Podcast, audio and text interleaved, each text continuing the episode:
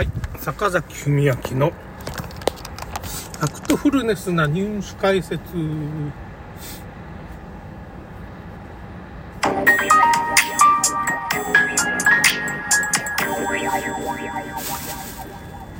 タイミングがちょっと遅れましたね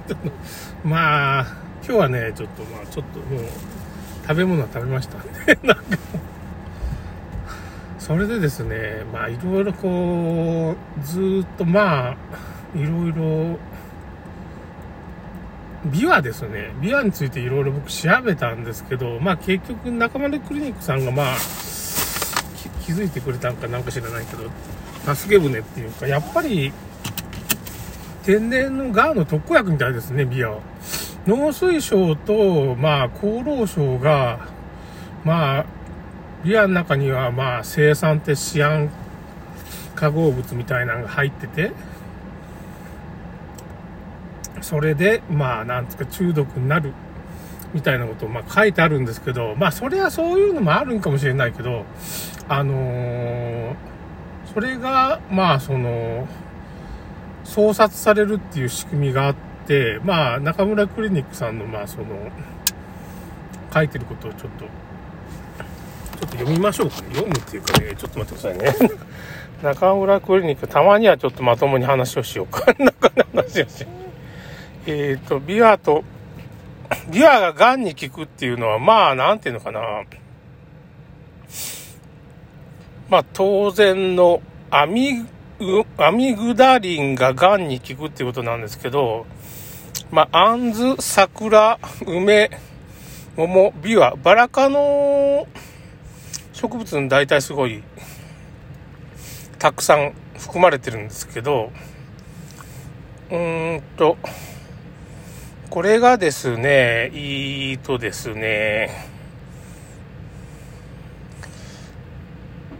がん細胞だけが持つ酵素、ベータグルコシダーゼって分解されまして、HCN っていうのが、そういう物質が生じて、これでがんが増殖率が低下して、アポトーシスっていうかね、がん細胞が自分で死んじゃうわけですよね。それで正常細胞にもこの、ベータグルコシターゼっていう、酵素は含まれてるんで、ですけど、これが癌細胞の3000分の1なんで、ほとんど害がないっていうか、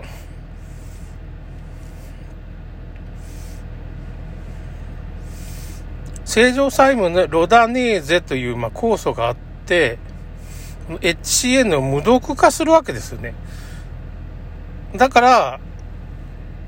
これ大阪大学とか高知大学の研究があるんですけど、アミグダリンががん細胞を殺すっていうことは、がん細胞にはベータグルコシダーゼって酵素がたくさん、普通の細胞の3000倍あるから、これがあるために、アミグダリンの、生産っていうのががん細胞を殺しちゃうっていうことでしょうね、おそらくね。それで正常細胞にはロダネーゼっていう酵素があって、その生産の作用とか、ベータグルコシカーゼの害から、正常細胞を守ってると。これ過去記事にあったらしいですね。すごいね、これね。すごい話ですね。ちょっと、だから、がん細胞だけに効くわけですよ。このビワは。選択的に。もうノーベル賞ですね、これ。それでこのビワっていうのを、歴史っていうのを僕いろいろ調べたんですよ。やっぱ仏教医学らしいですね。大薬王樹。大きい、薬の王って書いて、いろんなことに効きますよ。ほぼ万能薬っていうのかな。肝臓、腎臓痔にも効く。要するに、アレルギー関係はほぼ効くっていうか、リウマチにも効くってことになるわね。体が痛い。どこそこが痛い。っていうことが、ほとんどの病気に効いちゃいますわね。大体アレルギーが起こってることが多いじゃないですか。炎症が起こる。体中。炎症が起こったらそれがまあひどい場合はがん細胞になってしまうし、まあひどくない場合はまあ膝の変形性関節症だとか、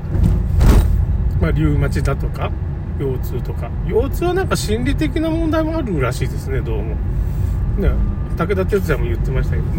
武田鉄矢の今朝の三枚おろしもね、あの人たまにいいことを言うっていうか、結構あの人いろんなこと考えてるっていうかね、漢字の起源の白川さんの本とか、なんかあの人がね書いた SF 小説みたいなのがあるんですよ。神波って神の波みたいなのをこう、なんていうのかな、沖縄の島みたいにこう押し寄せるっていうようなちょっと SF 小説みたいなのがあって、その本僕持ってるんですよ。あんま知られてないですけど、あの人もねなかなかの人よ。時々すごいことを言うから、本をまあ買ってきて読んだやつを教えてくれるわけですよ。そういう風な番組なんですよね、今朝の三枚おろしっていうの。ちょっとたまに聞いた方がいいですよ。僕ほとんど全部聞いてるんですけど、ここ5年か6年か知らないですけど、まあラジオであるんですよね。ラジオで何だったかな、レディオトークじゃなしにね、もうちょっといろいろ、もう一つすごい、もうちょっと有名なところがあるじゃないですか。アップルだったかな、ちょっと忘れちゃったけどねまあラジオ番組のまあもっとメジャーなとこがあるじゃないですか。レディオトークメジャーじゃないって言ったらちょっと悪いけどちょっと待ってください。ポッドキャストですね。ポッドキャストでやってますね。ポッドキャストでまあその今朝の三枚おろしっていう番組、本を僕読む習慣が最近なくなってるから、本を読んだ人が解説してる番組聞いてるわけですよ。そうすると本の知識が入ってくるじゃないですか。岡田斗司夫なんかの YouTube 聞いてるのもそうなんですよ。岡田斗司夫が本を読んでそれを解説してくれてるじゃないですか。その YouTube を聞くとかラジオもう聞き流しだったら大体、まあ、その人の解釈とか入っちゃうんですけど、まあ面白いですからね。なかなか感性が面白い人だから、まあ、いい映画を紹介してたりね、いろいろいいんですけどね。まあそれで話が戻って、それでまあ仏教医学、3000年の歴史を持つ仏教医学から結局まあそのビアは来てて、まあビアだけじゃないっていうかね、スモモとか、スモモ、梅もそうらしいですね。アンズとかね、その辺にアグダミリンとなんかそういう風な感じの物質が入ってて、その物質の中に青酸が入ってるんですけど、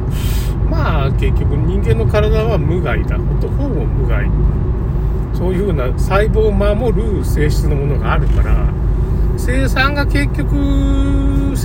っててもそれが分解されないわけですよ。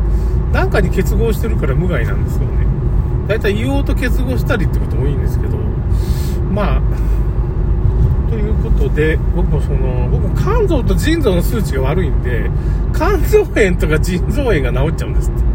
恐ろしいよね肝臓が繊維化したりするじゃないですか、よく言うじゃないですか。あれが治るらしいですよビアで、ビアの種とかビアのエキスとか。それで結局ね、最近ビアすごいっていうことをいろんなところで、まあ僕も言ってるし、もう3月ぐらいに河野さんがね、出馬太郎さんがさ、ビアはダメだって言ったらしくて、その時におそらくね、その泣いて生まれてきたけれどかなんかでビアの話題が出たんかもしれないですね。それでターボガンにビア効くんじゃないかって言って、今回すごい、だから最新情報で6月ぐらいのツイートで、ビアとなんていうのかな、そのハリキューの旧モグサ、まあそのビア温熱療法っていうのもあるんですけどね、ビアのエキスをつけたモグサみたいなのを体にこうつけていくような、そういう専用の器具があってね、電子器具みたいなのがあって、ビアのエキスプラス体をこう補給っていうかね、温めていく、その患部を温めることによってあらゆる病気が治るっていうか、まあ根治院っていうか、そういう仏教寺院とかがその病気の人を治すためにいろんなそういうものを、そういう手法を編み出していったらしいですね、ビアの結局治療法。だからまあビアとまあもぐさっていうかお灸っていうのはあれですわパッと出てくるんで、わさびじゃなしになんだって僕はいつも食べてるあの餅なんだったっけな、餅をちょっと出してみようか。あのお餅の